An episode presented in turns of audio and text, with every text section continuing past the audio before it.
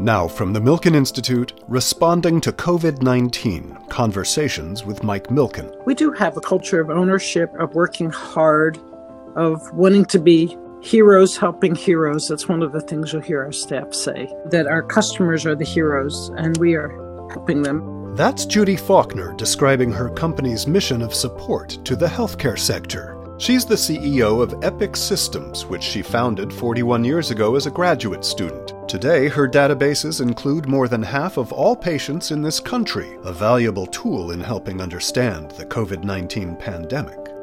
She spoke recently with Milken Institute and Faster Cures chairman Mike Milken. Judy, thank you for joining us. My pleasure, Mike. Let's go back to the 1970s. You began writing software code that eventually became Epic System as a grad student at the University of Wisconsin. What were you hoping to create 41 years ago? And what does Epic do today? Back then, when I was in graduate school, I worked with Dr. Warner Slack and his team of folks who were working on computers in medicine. And at one point, they asked me to build a system that would keep track of patient clinical information. And back then, there was software for lab, but not for clinical that we were aware of. And they wanted to be able to design their own screens and define their own data elements. So they wanted a database management system. However, that was before Oracle or Sybase or DBase. And so I found a small system that was done at the Beth Israel, where Warner had moved. And that was a big help and developed Chronicles, which became the underlying infrastructure for Epic. I think many of our listeners likely have used Epic System, even if they don't realize it. Give us maybe a couple of specific examples, if you could. The electronic health record itself is called EpicCare, and the patient portal is called MyChart. So we're known for that. However, many of our customers rebrand it with their name. And the other thing we're very well known for is Care Everywhere, which is interoperability capabilities. We were the first to do that. And it is so that wherever you go, your record can go with you. Judy, Epic has data on more than 200 million patients. And I believe that you mentioned to me that that includes the very first patient identified in the United States. How are you gathering the data and how do you hope to use it to help us solve this tragedy of COVID 19? Insights is a database that we have pulled together from those of our customers who have some of the highest numbers in COVID patients. And along with our customers, we are looking at that data to try to figure out what are the comorbidities, who is most vulnerable, what treatments work. In particular, do some of the most common treatments that are being used now work? And is there anything else that seems to work? What if you give some of those treatments earlier on? What about later on? So, those are some of the questions that we're asking of the data there. Another database we have is called Pulse, and Pulse is keeping track of capacity per state so that for each state, we have real time data on what beds are in use, what ICU beds are in use, what is available, what about ventilators, so that there could be load balancing across different health systems. And the last database we have is called Cosmos, and that is something that most of our customers are contributing to. It's not just for research.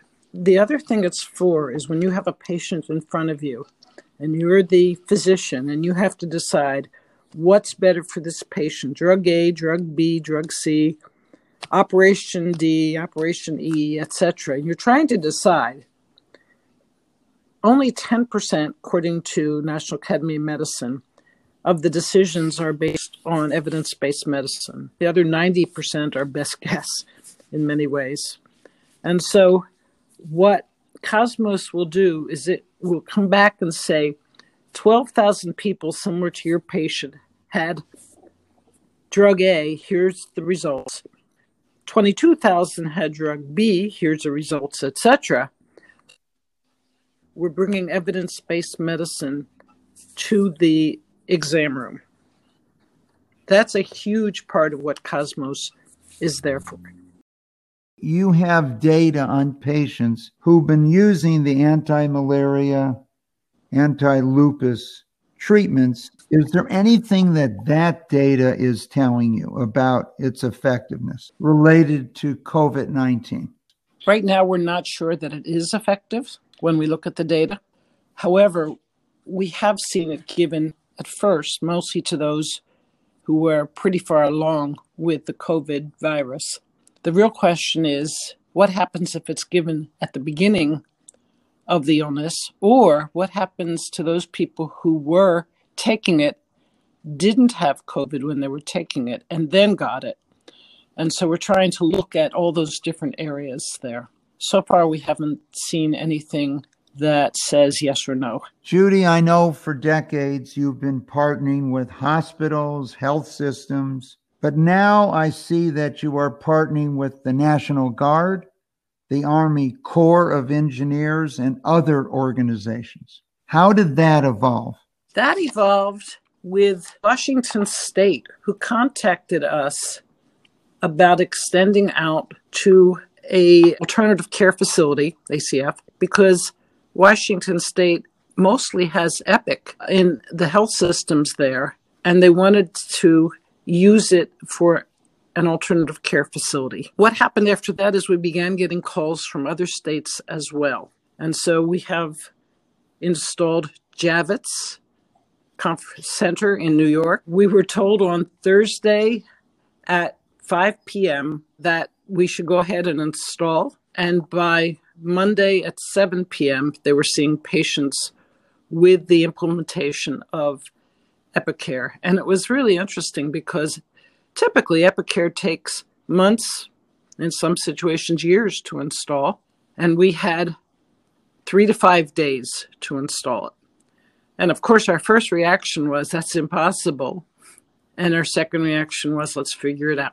Judy, there's been a great disparity around the country. New York, New Jersey, a surge of patients. In other parts of the country, major healthcare systems in California and others, they prepared for a surge that has never occurred. There certainly are hot spots that even if the surge hasn't occurred to the extent you're referring to, Mike, they're still in bad shape. I saw a video yesterday done by Montefiore with patients everywhere coming in more than could be accommodated, more than they had people for, more than they had places for, and people dying. And yet, in other places, it hasn't been as bad as it was predicted to be. Yet, when you look at the United States compared to every other country, as far as we know from the recordings that are being published, we are significantly having the highest number of deaths. How about your 10,000 employees operating in this environment? And what has been your experience in with employees getting the coronavirus? We had one who was coming back from personal vacation and went to his apartment, got the coronavirus, very few symptoms, is doing well of our 10,000 employees and their families. That's the only one I am aware of. We do have social distancing here. About 90% of our employees are working from home. The other 10% are here. And because we have individual offices, it's really easy for people, even when here, to practice social distance. Judy, were you prepared for people to work from home? Were your systems in place? already before this started? Yes and no. Most of our staff have ability to work from home because they may need to access the systems on the weekends and the evenings, whatever necessity requires. So, from that point of view, yes. However, we really find that better work gets done when people can run into each other in the hallways, see each other at lunchtime, and ideas can be communicated. What I find fascinating is how many people have said that they thought working at home would be fun and they can't stand it. Well, they're probably like the interaction And the fact that you've built these small communities at work has probably created some very close ties between them and their fellow team members. And you've created a culture. That's one of the things I wanted to bring out. We do have a culture. It's a culture of ownership. Uh, it's a culture of working hard, of wanting to be heroes helping heroes. That's one of the things you'll hear our staff say. What you're seeing in places that have had surges of the coronavirus, is there a way to provide those experiences to the other health systems throughout the country that might see the surge later? That's a good question. Can we work with those who have really learned from the surges and help those who haven't? Uh, that's a great idea, Mike. I think we should do that. The other thing that we're doing is looking for in our data, which will be fascinating, what other health problems will there be because of the coronavirus and people didn't get the normal care that they should have gotten. So, for example, what about mammographies not being done? How many breast cancers were seen last year this time, the previous year this time? Compared to this year, this time. And so, what are we missing in the care of patients that will also harm us in the near future? Also, the delay of elective treatment. I'm assuming you're measuring that also as elective treatment, whether it's orthopedics or others, has been delayed. Yes, it has. And of course, it's caused the elective surgery loss has caused great financial hardship for many, if not most, of our health systems, as well as being difficult for the patients who were waiting for those surgeries. So it's a big problem. Well, I've noticed we had one health system declare bankruptcy last week in the first week of April. And I think that these financial difficulties, those that prepared for a surge, their occupancy is at very low levels. I'm assuming you're seeing, Judy, on these records, a lot more telemedicine today. Oh, it's been amazing. One of our customers said that they did 3,500 telemedicine visits in 2019, and they did 3,200 yesterday. Someone else said they went in one day, they had 20 televisits, and then a few weeks later, they had 6,000 on a single day. And so we're seeing a huge number of televideo visits. And what I found interesting is that some of the physicians are saying that they get to see the patient in the home for the first time. And that's a plus. Do you believe, Judy, that as a result of this coronavirus slash COVID 19, that we're going to see a permanent change in telemedicine and the way patients are treated? Yes, I think that's going to stick. I don't think it's going to be nearly as high numbers as it is now, but I think people will have used it, thought it's pretty neat. They don't have to get into their car, drive somewhere, park, and it will continue.